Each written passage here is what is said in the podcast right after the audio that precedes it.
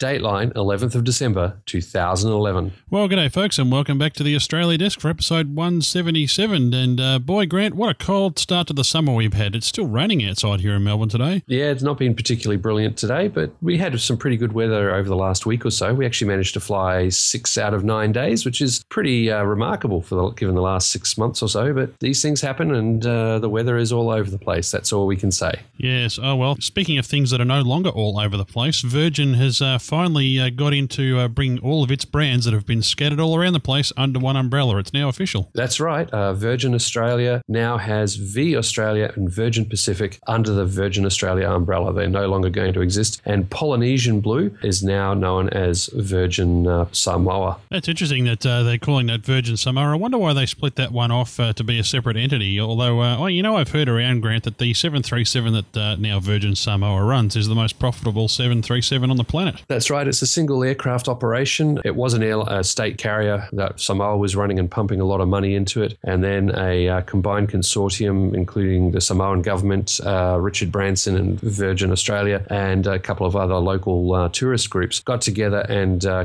dumped the whole three class structure and replaced it with a single class 737 that's offering better fares, better routes, better operations, and is actually earning quite a bit of money. Yeah, and uh, Virgin will be doing very, very well because, as we've talked about over recent times with all the Qantas troubles, Virgin's been taking on um, more passengers than they, they normally would. And in fact, uh, in the month of October, Virgin overtook Qantas for domestic passenger numbers. Yes, that's right, Steve. Back in October, when some of the industrial troubles were hitting Qantas, and this is even before the grounding in early November, Virgin Australia carried more domestic passengers than Qantas. So well done, guys. Less aircraft domestically and carried more pax. Interestingly, too, Grant, it says that international passengers were down 4.3%. The airline's saying here that that's largely due to the fact that it pulled out of the New Zealand domestic market in October 2010. And uh, they've reorganised the international network since then as well. And of course, uh, they did have a very brief time where they were flying across there to uh, Johannesburg, but that didn't last very long. So, yeah, interesting stuff. But uh, on the domestic front, yeah, they're doing, they've had a great year, Virgin, you have to say. Yeah, that's right. In fact, so much so that Sydney Airport is now considering rejigging their terminals. Currently, they have an international terminal complex and a domestic terminal complex on opposite sides of the main north south runway, uh, which means that if you land domestically and transfer to international, you have to jump on a bus. What they're looking at doing is rebranding the international terminal to the Virgin Alliance terminal and the domestic set of terminals to the Qantas Alliance terminals. So on one side, you're going to have Virgin, Etihad, and so on. And on the other side, you're going to have Qantas and um, Jetstar and all that group. So it's going to be very interesting how they're going to make it work. Because what about everyone else like Cathay Pacific and Emirates and so on? Who,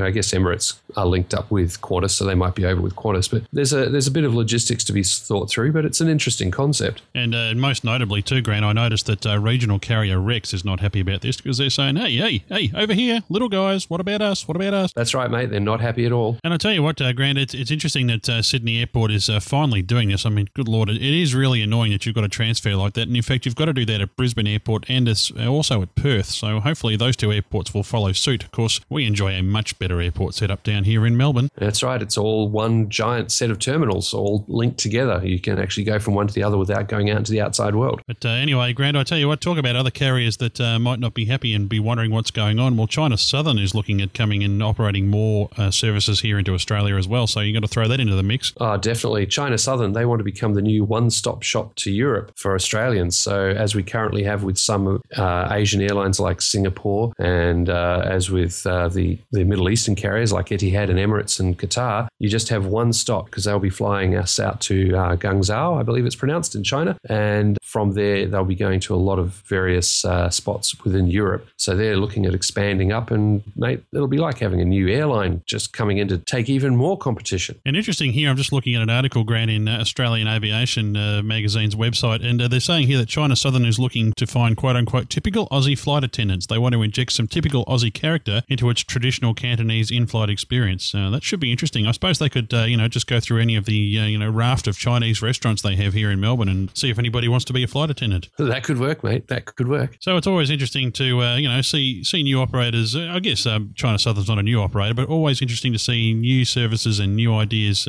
coming down here to Australia. Speaking of new airlines, the new budget airline Scoot is uh, scooting down here to uh, Sydney from Singapore. That's right. Scoot is the new Singapore Airlines budget carrier that they want to have a go at. They've uh, tried with Tiger and we all know where that went. So uh, they've pretty much written off their investment in Tiger, and they're now setting up a lurid yellow schemed aircraft. It's not a real great look, but it's uh, using some 777-200s that uh, Singapore has spare at the moment, so to speak. So some older aircraft, but very capable ones. They're going to be doing a, uh, a low-cost wide-body service out of Singapore, and their first port of call is going to be Sydney in a move that can only infuriate Jetstar. I like it when they do wide body service, Grant. That might mean I could fit on the plane. Anyway. Oh, no, Steve. Sorry. They may be wide bodied aircraft, but they're still going to be pretty narrow seats, mate. It's low cost, it's budget. Bummer. Oh, well, even though I've lost 30 pounds, well, I might have to lose another 300. 30 pounds? I lost $500 the other day. How many, kilo- how many kilometres are there in a pound anyway? I, I can never. I don't know. I, can, I, I, I, wish they'd all just use the metric system, I tell you. Anyway, Grant, I tell you what, I think uh, Scoot CEO Campbell Wilson may have had a bit of a Freudian slip about the quality of low cost carriers when he was talking to Ross Greenwood on the Money News show this week on radio station 2GB.